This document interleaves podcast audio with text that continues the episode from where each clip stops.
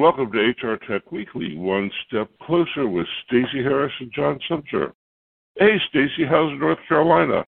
Hey, John. We're doing well. We're in the midst of what would be our fall season here. So the trees are turning and the air is crisp with the smell of fall. So I can't complain. Of course, that would mean I would have to walk outside my house and enjoy it. I haven't done much of that in preparing for the upcoming HR Tech conference and our release of our big annual HR system survey white paper. But we're doing good here. And how about you? Are you getting a little bit of breath of fresh air? Are things getting a little bit more normal there yet? Or how you guys doing? No, no. It turns out I wasn't expecting this. It turns out that this is trade show season. and I am so booked that I get up at six o'clock in the morning and I go to bed at eight or nine o'clock and don't do much but work and try to get a little bit of food because it's the busy season, right? It's just the busy season and it'll be quiet in January. And so I forgot because of the pandemic that that's the rhythm of the work year for me. And it took me a little off guard. But now that I'm in, I'm psyched. I spent a little bit of time yesterday setting up my room for the analyst room at the HR Tech conference. And I imagine I'm going to get to have 30 or 40 really good conversations that week. And so I'm psyched. I'm psyched. Things are taking a sort of semi intelligible rhythm that hasn't been around for months and months and months. And that's great it is definitely the energy is up. That's I think at least what I'm feeling, and which is what we get to feel a lot of times around this time of season, which is nice, right? Yeah, yeah, the energy's up. You know, I saw something on Twitter yesterday where somebody said, "I never thought I'd say I miss Las Vegas," and it isn't that bad for me, but I do have this. There's a a regularity to the events in the industry, or there was a regularity to the events in the industry, and so you could sort of count on seeing a certain range of people in certain places over time. You know, my sort of my office all these years has been on the road in traveling with the pack of analysts that we traveled with and seeing the friends and companies and the HR Tech conference was always the place where that happened. And it's interesting to not be doing it this year there are people I'm really going to miss seeing. Yeah, it's been funny when I look back. We see on Facebook in particular for me, but I think Instagram too does a little bit of it you see the what you did last year at this time things and it's filled with the las vegas and the events and the pictures from seeing friends. And that's a big part of i think our cycle. And and actually what helps us you know many people oftentimes ask me you know what our work is like. And i said you know it's we have colleagues. It's just that they're not colleagues within our individual organizations oftentimes. They're colleagues that they're spread across all the other research firms in the market because we all travel and, and go to the same events. And so there's a lot of idea sharing in the hallways in the between lunches and even while we're in sessions where we're sitting in the back of the room we're very much like schoolroom children sometimes you know commenting on what's going on around in the session and I think that piece of it for me, I've, I've really had to artificially pull it together in some way. I've had to call friends and call people. I spoke to Stacia Garr last week and I hadn't talked to her for a while. And, and you know, I, I talked to a couple other people virtually via email to just feel like I got a sense of what's going on in the market. I think it's part of what me and you talking every week has always been helpful for. But I do think that that distance away from those people has caused a harder time to get your arms around what's going on in the in the market, right? Uh, maybe. That's an interesting question. I wonder. I don't know that it's been terribly difficult to understand what's been going on in the market this, last, year. Everybody's trying to not go out of business. that means focusing on things that weren't priorities the year before, like how do you get people back to work, you know, and that's where our practitioner friends, all of their energies focused on that right? It's that that's kind of the point of the presentation that I put together for HR Tech, which is that HR's priorities have changed and they've changed dramatically, and it isn't temporary. They've changed so that safety, you can't have an organization today where the HR department is concerned about anything other than safety first. Everything is after that. Everything. And it may be, you know, now, now getting people paid that's safety, right? That's financial safety. But beyond, above and beyond that, it's it's very difficult, partly because we don't know still what an organization is if it doesn't have people meeting at the heart of it. Right? And we don't do that the same way anymore. And we don't. And, and I think the, the, the vendors in our space are trying to figure this out and the and the consulting practice firms and the and the system integrators. It's been interesting, you know, actually some of the stuff that I, that I pulled to talk about this week is a little bit of all of that. Everybody wading into this conversation in a way we call it the future of work, but I don't I don't think it's the right language because I think the future of work kind of feels like it's it's about just innovation, and I think this is is is more than just an innovation conversation. It's a shift in priorities. I think as you were talking about, right? And that is definitely coming through in the data where the the it's interesting that the level of frustration with the with the technology is not as high as it was last year, right? There's it's it's either the same or slightly lower this year. Um, you see that in the user experience scores from our data this year. But there is a different a different level of commentary that we got on the report this year about you know the kind of things people are missing, the gaps they're having in their technology. And a lot of it has to do with the basics, the reporting, the integration, the data sharing, the stuff that I think we oftentimes overlooked uh, for the sake of newer, cool technologies, right? Well, so I'm going to try to double back on what you said. So, first, I don't think we know what work is anymore right? We knew you went to the office, you did the stuff at the office, and then you came home, and you could tell it was work because you weren't doing it at home, you know. And there wasn't a lot of standardization because what constitutes the creation of value in an information world wasn't really very well understood. So you could have the big consulting firms where people go to five or six meetings a day, and that's value. And you have big engineering firms where if you go to a meeting twice a week, you're wasting somebody's time, and that's value. Right. And so, this consensus about what work actually is was it there before the crash? And now we're picking through the pieces, trying to figure out whether or not there are standard ways to think about working when you don't have the blessing of running into each other right? And that's a big, big change. And it forces you to look at the questions that I don't know, I've been talking about for years, which is if your data isn't clean, you don't have anything, right? So now what people are discovering is the building blew up. We've got the foundations of the building. We're looking at the foundations of the building, and oh my God, they were rotten anyhow. And so the right, and so the focus is on how do we get the data in order so that we can do the next thing, and that's a safety question. It turns out that data integration and data maintenance and data cleanliness at the core of the organization is inherently a safety issue. And, and yeah. right, right, and and we had didn't have to see it that way because people's lives didn't depend on the data being right. But now that we can't bump into the HR person and make that little correction with that little slip of paper on the long term extension of the old sneaker net. And we actually have to get it right as it goes in, and we have to have it right before we use it, means that payroll like precision is going to have to be applied to all of the data in the HR domain. And most people don't like payroll levels of precision. Yes.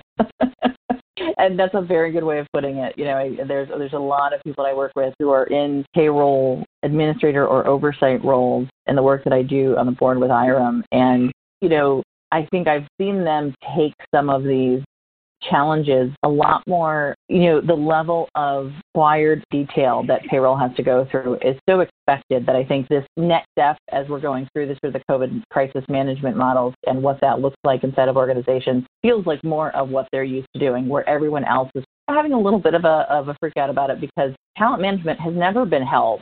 Skills why would I have to worry that much about what skills I have tracked inside my talent management system, right? Why is it that critical? Until you have to move an entire workforce from one job to another, then all of a sudden it becomes as critical as your payroll data. And that's been an interesting shift to see. Yeah. Exactly. And so that means that the fluffy stuff on top, and, and, and fluffy is, is strong, but the development parts are the third priority, not the first priority. And they were the first priority for a long time. And it's not that development isn't important, but you can't have development until you have safety in the workplace and a healthy workforce working there. And then you can have development, but until until you figure out the safety of the workplace and the health of the workforce, you get what we have right now, which is not enough ability to pay attention to relationships, even though all we seem to do is be in long meetings with other people. Isn't that weird? And it's because relationships don't happen at the conference table. Relationships happen in the halls. and, and we don't have any halls. We have no halls. I think there's been a couple of interesting topics this week about what that's doing. There was a C suite survey that talked about how executives and employees are seeing this. There's some big conversations about mental health around this topic. Gartner just did a big research study on this and what it's like to be engaged. But, you know, for me, I take it back to a very personal event. I remember the first time I had worked remotely was when I was working back my early days of working for Bersin and Associates when it was a very small organization. And for four years, we had worked remotely as an entire team. And then in sort of like a three month period, we bought offices and moved part of our California team into an office environment. And it very quickly became those who were in the office versus those of us who were still in the field in remote environments, there was a difference in what we were getting told, what kind of information, who got to go out to lunch. It wasn't so much the remote work itself, it was the difference between where people were having those conversations and where they were not. And so, what I'd be interested in understanding is when the whole world is remote, are we recreating hallways and lunch environments by tailoring who we're talking to and limiting where we're sharing our information? Well, this is, I, I, I, think we may have talked about this before, but Humanyze has done amazing work looking at the difference in a normal organization pre pandemic and post pandemic. And nor- normal is probably a stretch. So let's, let's say this is the average of a bunch of different companies um, over time and, and not, not characterize it as normal. But, but in the old days, an average employee had 2.9 close relationships and 40 second order relationships. So the 2.9 relationships were with people you spend more than an hour a week with, and the 40 second order relationships are the people you spend 15 minutes or less a week with. Today, it's seven close relationships and 15 second order relationships. So, so we're spending much more time with specific individuals and no time in the halls, essentially. And so the question is if that's what's happening, that the center of the network is getting bigger and the edges of the network are getting smaller, is that a sustainable way to run an organization? And I think what we're going to notice, you, you, you know, I, I always have a snarky thing or two to say about the difference between management and the people who actually do the work.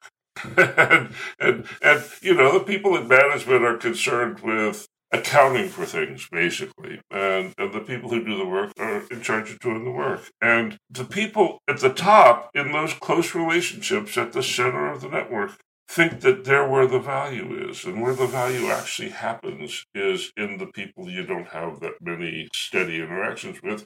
And part of the reason you don't have those complicated reactions with them is they're doing work. and, they, don't have time to give you an hour. They have time to give you five minutes, and because they're doing their jobs. But that's where the work actually happens, right? And when you don't have those things, then you've got a lot of people in the center talking about the work and nobody doing it. Just envisioning a really good cartoon out of all this, John. but it, I mean, it feels like it's an office joke, right? You know, but you're right. I mean, it's when the humanized data is fascinating, and we've talked about the work they're doing. I don't think you've actually shared the numbers previously, and those numbers are fascinating because the idea that you are creating a bigger small circle, but that small circle is still made up of a very similar group of people who are all probably managers or so, and then your work environment is much more dispersed.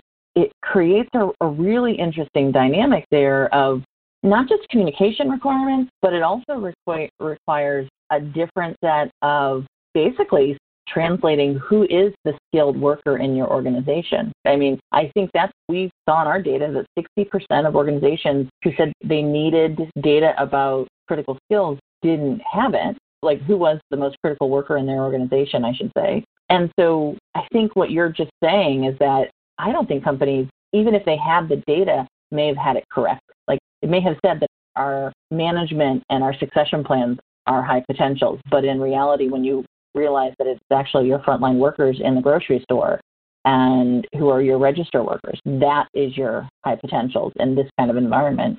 It changes the whole thing you're thinking about, right?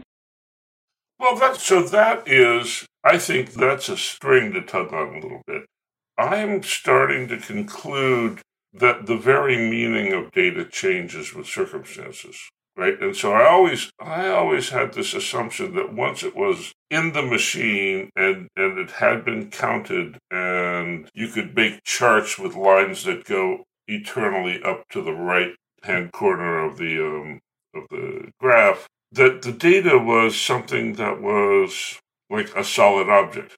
And it turns out that what the data means depends on the circumstances that you're looking at and that data is way more elastic than I ever imagined. Part of the reason you need it clean is you can't look at it till it's clean, but once you're able to look at it, it may mean different things in different settings. So the example I'm, I'm seeing here is when you make a um, a forecast about somebody's likelihood of leaving, a retention forecast or a flight risk forecast. Every single flight risk forecast ever built has a factor for commute time. And, uh, you know, this is math, right? So when commute time goes to zero, the whole formula collapses because you can't multiply by zero, right? so it isn't just, oh, it's a little wrong. It's like the whole thing doesn't make any sense because commute time is part of it. And I've sat through in the last month 10 briefings where people used commute time as the example of why their stuff was okay, and, and I'm sitting there thinking to myself, well, for it's a K-shaped, it's it really is a K-shaped economy now, and there are the people who can stay home, and commute time doesn't matter. But that doesn't mean they're going to stay with your company forever. And there are the people on the downside of the K whose worlds are getting smaller, whose work is getting harder, who don't get to work from home, and commute time means even more to them because they're being asked to work longer and harder. And it's weird, right? So there was one variable, and you could make all sorts of assumptions about it, and then it turned out to be half wrong overnight. And I think that's a characteristic of data. It is. And I think what you're saying is, is context. Every piece of data has to have a, a set of context with it. What was the situation when it was gathered? What is the situation now? And how have those changed? And I'm not sure. I mean, I, I, I will have to be honest. I have not done a ton of briefings with planning tools. It's actually on my list for next year to start looking at. Interestingly, I don't know if you knew Koros over at SAP. He'd been there for about nine years, come from Oracle as well. Just reached out to me. He's now over at Anaplan on their HR side of things. And they're growing a, a growing HR planning business over at Anaplan. And I was fascinated to just hear from him that, you know, they're rethinking the idea of what that looks like. And I think that the next level of planning that we're going to have to see come out of any HR technology or any kind of uh, analytics technology has to have a tool that allows you to contextualize it in some way.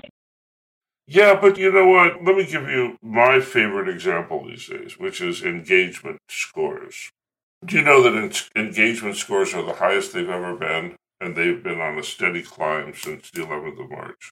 And so if you just sat back and you said, oh, engagement scores, hey, we're doing really well, everybody's happy, look at the engagement score, you'd be making a tragic error in context. It turns out, and nobody has this context yet, but it turns out that, let me give you some factors. Trapped in your house, hard to get access to resources, life under threat, lose somebody close or know somebody who knows somebody who's died. That's what it's like to live in a war zone. And so I've started looking at, at the data about what does it mean to be in constant trauma? And we've been, as a culture and as members of organizations, in constant trauma. And there's some very interesting things the first normal response to to trauma is a heroic response and we've seen that and and and all of the people in all of the organizations have worked just as hard as they can to try to keep things going, even though it's been pretty weird. But it's seven months or eight months now.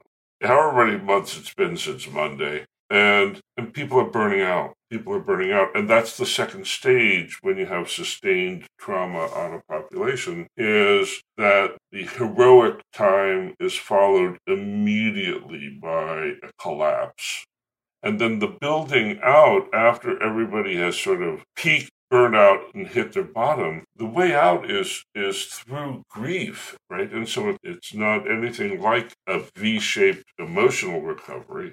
It's, it is a rise to extreme heights followed by a crash to extreme lows followed by a lot of hard work. And i think that's where we are but you couldn't get that from looking at engagement scores and thinking, oh, engagement's up, right? And so that's the long way of saying I don't know how you provide the context. I, I don't know how you do that because context changes. Yeah, well, but I think that's exactly what I'm saying is that context has to be a variable variable that we can change inside the system. And I think right now it generally is set as pretty much a constant at one level or another, right? This happened in 1991 yes, and in 1990 and so I think that's the challenge is that the new planning tools have to figure out a way to, to allow you to change context. And we just haven't figured that out yet because it does. It has such an impact on the data. I mean, you know, and that's the difference between a human analyzing the data and a system analyzing the data today. The yeah. human has the ability to hold multiple contexts in its head. That's great. So you imagine some sort of an interface that allows you to go, huh, what if really high engagement scores is a really bad thing? That's what you're looking for a tool that, that, that would allow you to make that sort of analysis. You know, what if Stacey's stellar performance over the last five years makes her exactly not fit to be the new boss? And look at it and ask the question, what happens if the context changes? That's good. That's good. And it would be great to have our machines help us do that. Yeah, I think we're a ways off from it yet. But it's also, I think, a reason why we have to step back and the machines have a, a place, but we have to, at this point in time in the technology movement, make sure people are involved in every step of the process. And that's, I think, the piece that we may be struggling with, I think, in the market is where and when do you insert the human influence in those conversations? Yeah, yeah, I think that's right. I think that's right. Well, We've managed to not talk about any news today. I think this is a first. we should make a quick note we did have a Sage Analyst event this week. Both you and I attended to. It was a really great event with some good updates. Maybe next week we'll touch a bit on that. We also have the HR Tech Conference next week that will both be, or not next week, but the week after that we'll both be speaking at. So there will be some updates before that event too. So it's busy week, but maybe next week we'll get to some of these bigger topics or at least the things that are happening in the market here. I think we should think about changing the name of the show too. We're going to try to get to the news pretty soon. you know, the news has its place, but sometimes when we're going through a shared trauma, like we've been talking about, it just need room to think about it. That's what we've been doing, John. It's really part of the grief process. Having been through it recently myself, that's what we're doing. It's also good. Good. Okay. Well, thanks for doing this as usual, Stacey, and thanks everybody for tuning in. You've been listening to HR Tech Weekly, One Step Closer with Stacey Harris and John Sumser. 288 shows, Stacey. Thanks for tuning in. Thanks, everyone. We will see you back here next week. Bye bye now. Bye.